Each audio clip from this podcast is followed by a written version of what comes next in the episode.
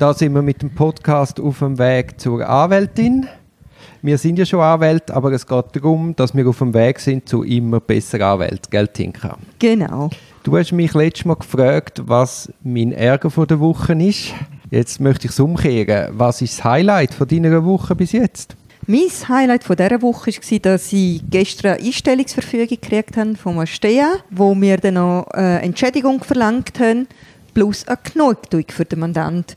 Und, sehr erfreulich, er hat alles stattgegeben. Also das, das zeigt, dass auch, ähm, und zwar, ähm, es ist darum gegangen, dass der Klient nicht in Haft war, aber dass man eben auch durchaus Genugtuung kann kriegen wenn man nicht nur im Gefängnis war, sondern auch, wenn, wenn die, überhaupt die ganze, ganze Strafverfahren so blöd gelaufen ist. Ja gut, das äh, Strafuntersuchung ist eine Belastung. Ja. Dass es eine Entschädigung gegeben hat von den Anwaltskosten, das ist in meinen Augen selbstverständlich. Ja, das finde ich auch okay. Also das ist, da ist die Rechtsprechung in Zürich auch relativ klar. Mhm. Und da, da, kann man dann höchstens das vielleicht beim Ansatz noch, noch ummäkeln, aber das haben sie in dem Fall auch nicht können machen, weil es der übliche Stundenansatz war. Also dass das überkommst, ist, ist glaube ich klar gewesen. Mhm. Dann hat man für den Klienten hast eigentlich auch einen Anspruch, dass er entschädigt wird für allfälligen Lohnausfall und Fahrkosten. Die hat er dann, glaube ich, sogar darauf verzichtet, so viele mir Genau, erinnern. hat er darauf verzichtet.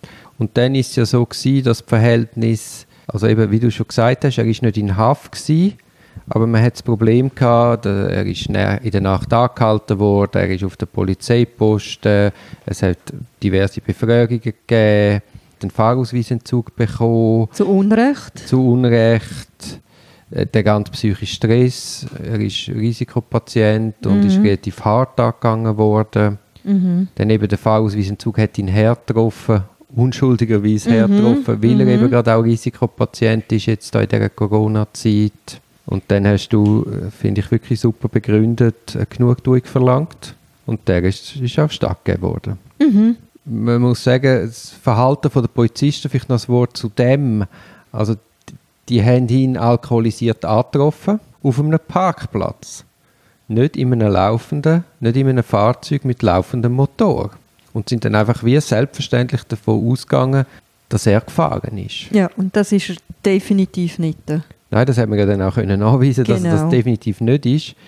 Aber einfach schon der Umstand stand. Ja, also allein, dass du auf einem Parkplatz stehst, angetrunken, äh, oder er ist nicht betrunken gewesen, aber er hat einfach Alkohol im Blut gehabt, ähm, Allein das kann der schon zum Verhängnis werden. Ja, und das ist ja dann so gewesen, dass er nicht kooperativ war auf Platz, weil er ja eben gar nichts gemacht hat. Und also nicht kooperativ, er hat dann also die Polizei schreibt dann im, im Rapport, er sei nicht kooperativ gewesen. Ja, das ist natürlich, äh, seine Darstellung ist anders. Ähm, man hat ihn von Anfang an zuerst äh, beschuldigt, er hätte Drogen genommen. Es ist gar nicht um das Fahren gegangen. Das hat er erst, erst viel später erfahren, dass die auf einmal finden, äh, er sei betrunken mhm. gefahren. Und das ist überhaupt an dem Abend gar nie zum Thema gestanden. Also es ist sehr äh, recht blöd gelaufen, glaube ich. Ja, man es hat dann auch getuzt, man hat so, genau. so vorgegeben, der Sachverhalt stehe schon fest.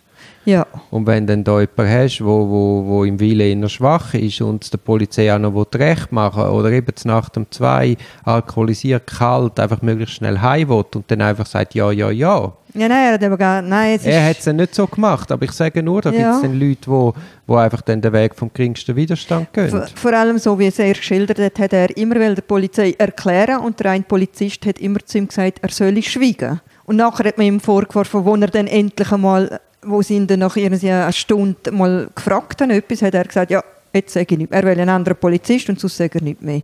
Weil der andere hat ihm x-mal gesagt, er soll schweigen, er soll schweigen, oder? Und ich finde, ja, es ist einfach sehr, sehr übel gelaufen, finde ich. Mhm. Das Problem ist halt, dass das für die Polizisten, man kann es nicht beweisen, man hat ja keine Kamera vor Ort und das hat jetzt für die wahrscheinlich einfach keine Konsequenzen. Und die werden das wieder machen und wieder machen und wieder machen.